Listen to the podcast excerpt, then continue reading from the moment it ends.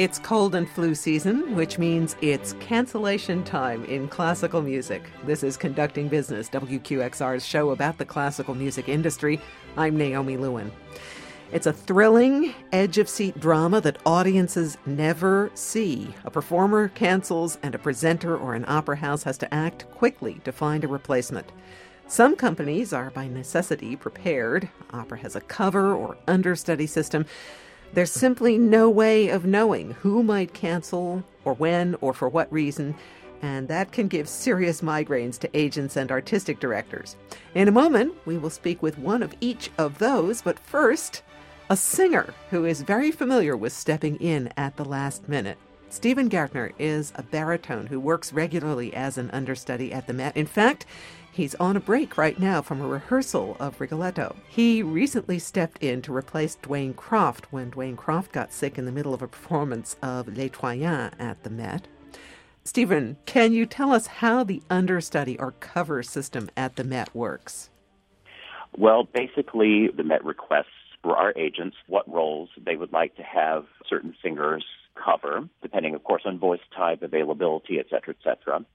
And, is every um, role my, covered at the Met? Yes, every role at the Met is covered. Sometimes there are two covers. It depends, again, on availability. And in one instance, I was involved in a recent world premiere, The uh, First Emperor by Tan Dun, and there were two covers on every part. Okay, so what are your exact duties as the cover? How close do you have to stick to the hall at performance time? We have to be, first of all, in Manhattan and we have to be within 20 minutes of the theater itself. So if a person lives within that radius, they can cover from their apartment, or they come to the theater and they hang out in the theater, which is what I do because I actually live in Queens. And do you have to be warmed up and ready to go? And do you have your own costumes, or how does yes, that work? We have our absolutely. We have to be prepared as if we were going to actually perform. We all have our own costumes a lot of times, if there is any question of whether or not the official singer may or may not go on, or for that matter, continue, then they're they're given notice and they have the costumes ready just in case.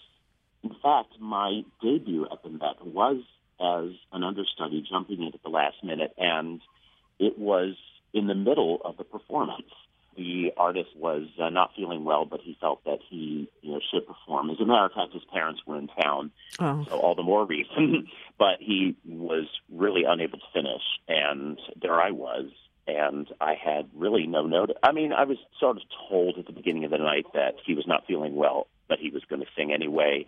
And then by the last act, he just came off and said, "I can't do it. There's, there's just nothing left." So there I was. I had to jump in and do it. And in my case, you know, some people have auditioned on the stage of the Met, and sometimes they've done the competition. In my case, I had never even sung a note in the theater before that night, so I had no idea what to expect. Luckily, I can say it all went very well. so, do you ever have to choose between being the person who's going to do the role in the new production at a smaller company or covering a big role at the Met? That has not happened yet for me, and I know a lot of artists have had that choice. Generally, I think the artist chooses, you know, if finances are not so much of a, a hindrance, they would choose to perform the role in a smaller company or uh, a comparable company to the Met. Is it really frustrating but, uh, to learn a role and never then be called on to step in and sing it? You know what? Yes, it is. I'm not going to lie to you. That has been the case a lot. In fact, last season I had four assignments, all four of which were very interesting and very challenging roles. And in neither case was I called to replace my colleague. It was frustrating also because some of the roles that I've been asked to learn are unlikely to be revisited again. For instance, last year, I was a cover in Philip Glass's Satyagraha, um, which is, of course, not only is it rarely performed, is also sung in Sanskrit. So there's and a, a bear to involved. learn. Yes. Uh, has it ever happened to you that somebody has canceled with enough time that the administration said, "Oh, we want to bring in a star," and so you had to step aside as cover for somebody else to come in. Yeah, you know, knockwood that has not happened to me, but it happens a lot because for different reasons, the Met might feel, oh, you know, the performance really depends on a star in a certain role, or we feel that the cover is maybe prepared but not quite good enough to elevate the performance to the level we expect or whatever. There's a there's a bunch of reasons for that. And what are the biggest perks of being a cover a lot of times when you do go on you might be surprised who you might uh, end up on stage with for instance I went on stage in Les Troyens, and there I was singing a big duet with, of all people, Deborah Voigt. Not a bad gig. No, not a bad gig. Thank you very much, Stephen Gaertner, for joining us today. I'll let you go back. I can hear Gilda warbling in the background. I'll let you go back to your Rigoletto rehearsal. Great. Thank you Thank so you much so for joining us today from the Metropolitan Opera. You're very welcome. So that's what happens to a performer when somebody cancels. But before that performer ever sets foot on stage, there is a whole drama going on behind the scenes between the people putting on the performance and the artist managers. Joining us now are Perryn Leech, the managing director at the Houston Grand Opera, and Bill Pallant, vice president and artist manager at IMG Artists, who oversees the careers of many singers. Perryn, I'm going to start with you. It's a tough climate out there for arts organizations. Some people would argue that big name singers are really essential to selling a show. How devastating is it for you if an artist cancels? It's devastating on a number of levels. I think that for an audience in the house, actually, is the least devastating once they've heard the performance because they tend to understand these things and, and respond to the particular artist that is on in, uh, in place. But in terms of the financial impact, it, it can be truly devastating.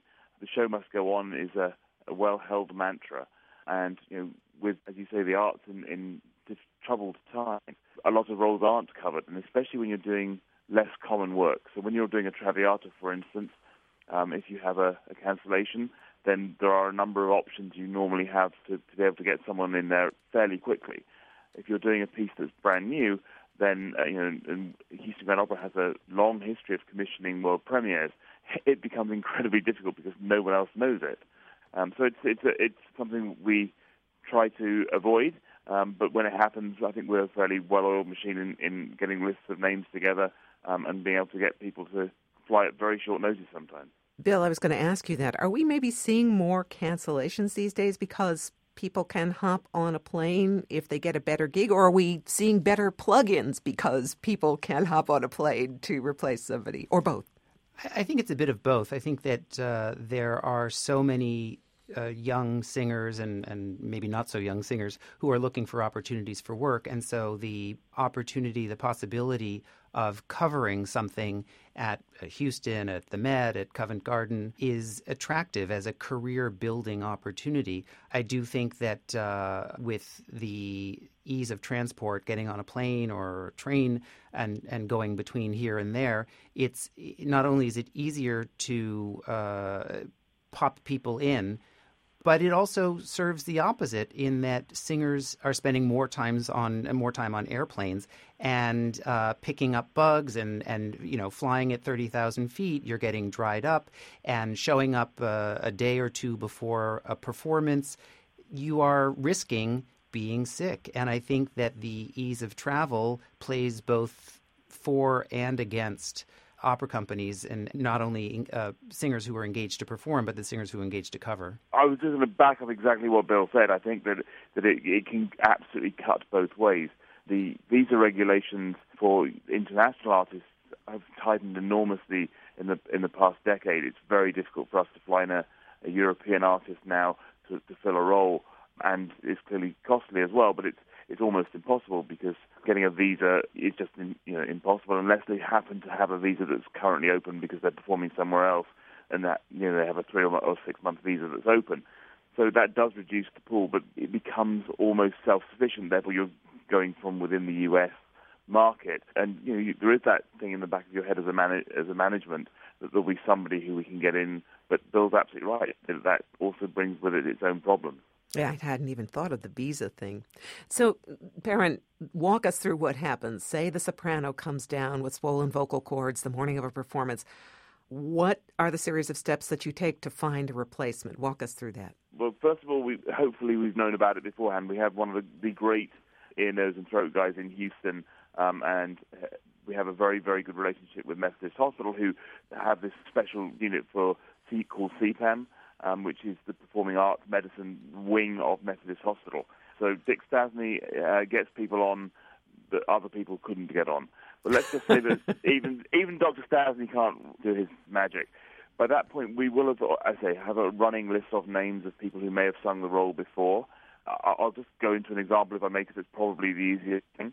Um, we had a, a Traviata last year um, in which the Alfredo just was put on vocal rest, had to withdraw from the production during stage rehearsals.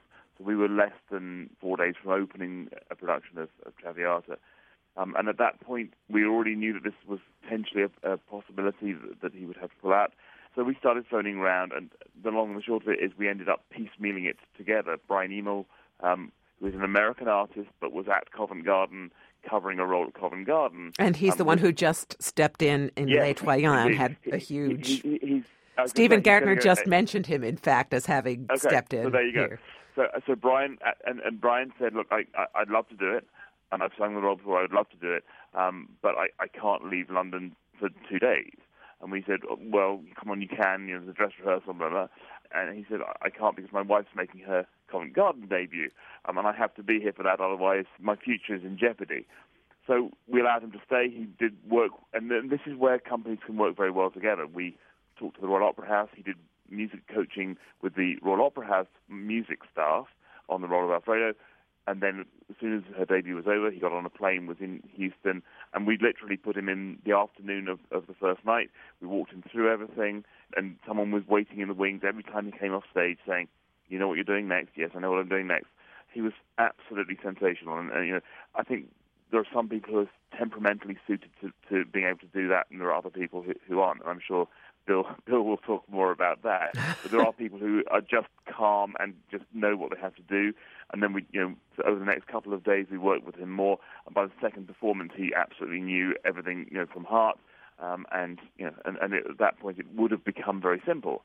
Except so that you're wasn't you're not like the Met. You don't have a whole set of covers sitting there for each performance. We we do not have a whole set of covers sitting there for, for each performance at all. What we do have is is a, a, a fantastic and world renowned uh, studio. So a lot of those young artists are doing study roles.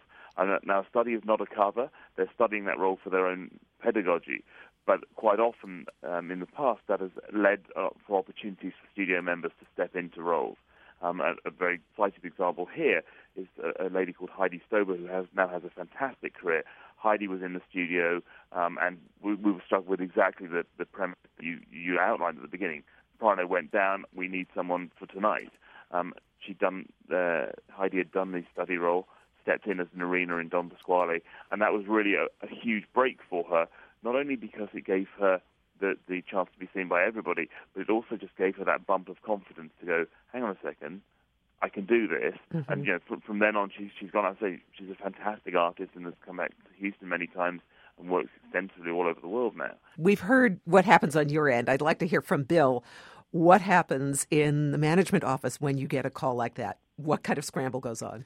It can be quite panicky if one is engaged. To the Met, of course, I think, which is a unique situation where they uh, double cast every role from top to bottom. If, if a person has a one word role, that person is covered. There are instances, and to sort of pick up where, where Perryn left off, just a couple of weeks ago, a, a member of the Houston Grand Opera Studio was called in. She was an apprentice this past summer in Aix-en-Provence for the world premiere production of, a, of an opera called Written on Skin by the composer George Benjamin.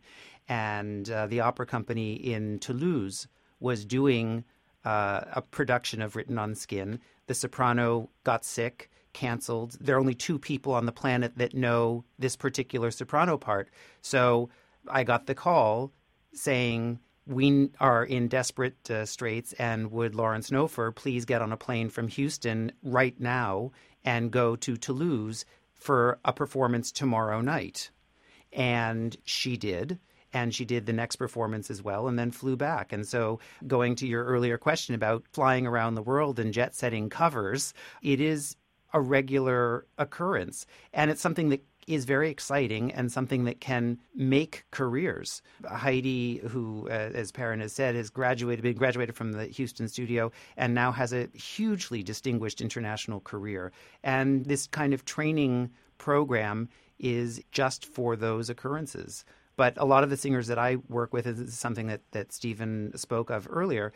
Singers that I have that are invited by the Met to cover, of course, they would love to be singing, but one of the things that I talk to them about is is it a role that they hope to do in the future? Because they will get music training, coaching, dramatic coaching, diction coaching in preparation. And it may be a wonderful strategy to take a cover contract at the Met or Chicago or Covent Garden as a way of growing. And then the next time when they get invited to do it somewhere else, they will have learned. The other thing that, that is a, something that we always talk about is who is the artist that they are covering? Does that artist that is engaged have a tendency to cancel?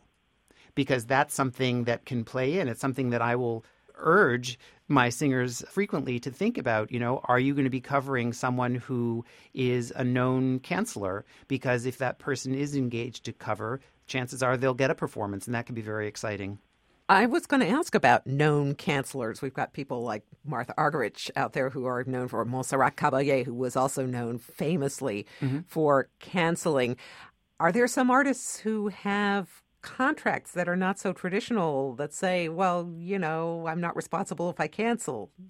I, I don't think that there contracts that are devised in that specific way. Of course, every contract has a force majeure clause for health, for war, for uh, earthquake, a hurricane, that they are not uh, penalized for, for canceling. Maybe Perryn can speak about this. I don't. It's I'm not familiar with a particular kind of contract that's set up for artists who are predictable cancelers. well, Perryn, I was actually going to ask you how it works pay wise if an artist cancels because I mean, if I don't show up for work, I have sick days. Is if your tenor gets sick and doesn't sing the performance, does he still get paid? Or if somebody it, drops out no. in the middle, or how does it work? In most instances, it's a pay-to-play scenario, and that if they don't sing, they don't they don't get paid. Um, and that does help people focus on on how sick they are at times. In, in terms of if they if they uh, are taken ill mid-performance, and that happened at San Francisco on the opening night of their season, I think it was this year. Most management, I believe, would be, do the honourable thing and say, you know, they made best attempts to, to be on stage and, and physically just were unable to complete the role. At that point, um, I think you, you, you certainly would pay the fee. That happened. This, that very thing happened at San Francisco this this year, and, and Melody Moore, who's currently here in Showboat with us, had to step in at you know at the interval these things happen. We're, they are human beings. We're all human beings, and sometimes there are certain uh, physical things which mean you just can't go on stage, and those things do happen. So, as you've said, artists are human beings. Things happen, but every once in a while, you sort of read about a cancellation, and you go, "Well, were they really sick, or were they sick?" In quotation marks. Yeah, yeah, absolutely. There are people who who who will err on the side of caution. Um, I think the, the bigger name you get, and certainly the bigger spotlight that there is on you, there is much, much more pressure. If you crack on a note because you're not 100%, people don't really hear the "I'm not 100%." They hear the fact that you you had a bad performance, and you know those things go around very quickly sometimes. So we shouldn't underestimate how much pressure performers are under. You're right to say that if you or I don't feel 100%, we can come into the office and do a 70% day, um, and probably no one really notices. Performer goes on and does a 70% day, you know, they have a, an army of, of critics out there and an army of audience who say, "Oh, I saw her. Isn't she getting worse? Isn't he getting worse?" And, and it may just have been a particularly bad night for them. And and um, I also think that you're only as good as your last act. And in this world of various uh, opera blogs and websites that are absolutely ruthless and unforgiving, I can't fault the performers who are sensitive to the fact that if they crack a note or if they are giving anything other than 100%, there are people that are almost salivating to rip them to shreds very publicly and in a very uh, humiliating way. Absolutely, and, and that, that non accountability of the internet is going to continue to be an issue as we mm-hmm. as we move forward. Indeed. You know, most people do not filter what they read. We all quite occasionally like a bit of salacious gossip, and unfortunately, it's, it is the world we live in, and, and people now have to to take that on board. Bill, I wanted to ask you if an artist cancels a recital, who loses the income? The venue or the performer, and is there some kind of insurance that covers this? Yes, to a lot of it. In an ideal circumstance, if a singer or a violinist, or for whatever reason, illness, they couldn't get a visa, the instrument is broken, whatever it is, there would be uh, agreed upon clauses that protect both the institution, the performing arts institution, and the performer. So, in an ideal world, if a singer gets sick and has to cancel a recital, the Hall would, if possible, graciously reschedule the recital and, in a best case scenario, absorb whatever fees were associated with the date of the cancellation. So the the electricity, the stage staff, the programs that were printed, the the heating, and uh, absorb those costs and not make the performer pay for them.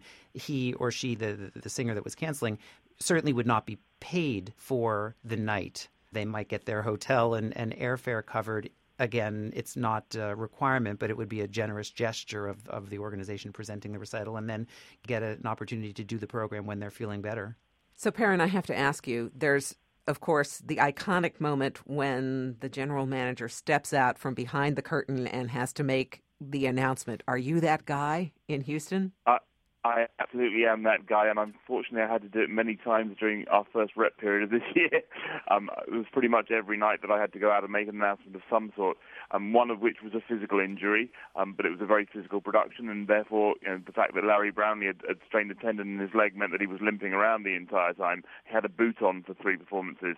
Um, and at that point, you know, it's it's very clear that he's being being compromised. So I ended up doing that. But it is me. Um, what I always believe in is, is trying to do it with a, a sense of humour, um, because I think that people are going to be disappointed. But I do think 99% of the time, by the time you get to the end of a show, people have a forgotten it and b I, I, I mean, Bill will also comment on this. I think there's a different adrenaline when you have someone going on as a cover.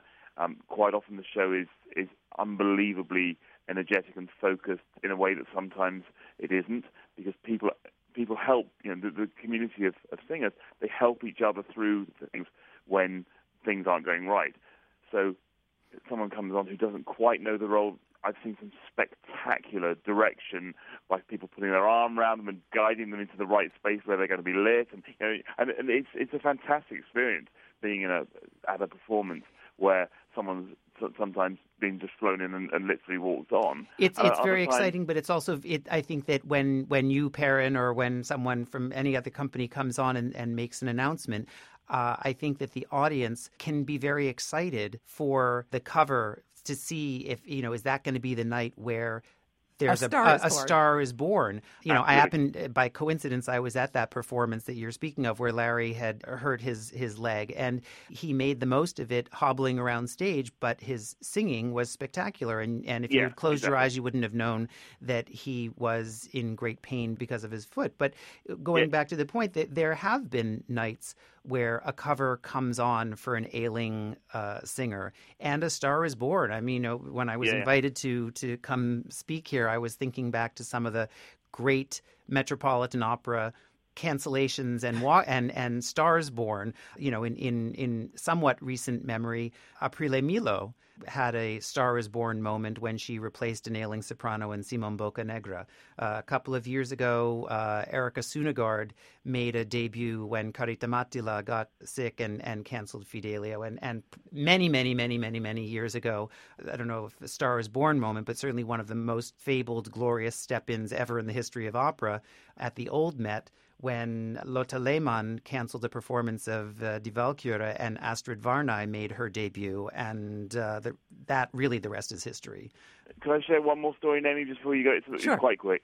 Um, so the greatest evening of one of those announcements that I ever saw, my dim and distant past, I used to work at Welsh National Opera um, and uh, with Anthony Freud, and we were doing a brand new production of Flying Dutchman. Bryn Terfel was doing the first six performances in Cardiff, and then Bryn wasn't available for the tour, and a fantastic artist called Rob Hayward was, was taking over the role of Dutchman. So Rob's been there all through the rehearsal period. Bryn, we've opened the show. It's been a huge success because the Welsh people you know, flocked to see Bryn, and it, everything about that has been sensational. First week of tour was in, in the Bristol Hippodrome, which is not very far from, from Cardiff. Um, Rob phones up on the day and says, I, you know, I've been up all night throwing up. I, there's no way at all that I'm going to be able to do the performance tonight. So quick com- set of conversations, calls. We sent a helicopter in the end to get Bryn from North Wales, where he was on holiday with his family. He agreed to do the performance. So he flew down. We got him to, to the Bristol Hippodrome with about an hour to spare, I guess, before the performance started. So Anthony went out on stage, and everyone, oh, that groan as, as the the guy in the in the dinner suit walks out on stage. And he said, you know, um, ladies and gentlemen, tonight the role of Flying Dutchman, and everyone's like, oh no, worst possible news. You know, it, it um, was due to be sung by Rob Hayward. Rob's been unfortunately taken ill with a very uh, serious stomach issue. We have found a young Welsh baritone who we think might have a future. At which point, and everyone, uh, and he went, ladies and gentlemen, tonight the singing the role of the Flying Dutchman will be Bryn Terfel. And of course, they paid for, to see Rob Hayward, and suddenly they had this massive world star uh, as this promising young Welsh baritone who we think might have a future. uh, and of course, you know that performance was sensational. But it, you know, that, and that's what I mean. There are times when you just don't know what's going to happen, and and there are times when the, the performance you see and the performance you see will, will be heightened because of that, that extra adrenaline. You know, performers love love to perform. Thank you both very, very much. And stay healthy. stay healthy. Indeed. Thanks, Bill. Thank you, Perryn. See you next week. Take care. This has been Conducting Business, WQXR's show about the classical music industry. Our guests were Perryn Leech from the Houston Grand Opera and Bill Pallant from IMG Artists. Brian Wise is our producer, Jason Isaac, our engineer. I'm Naomi Lewin. Thanks for listening.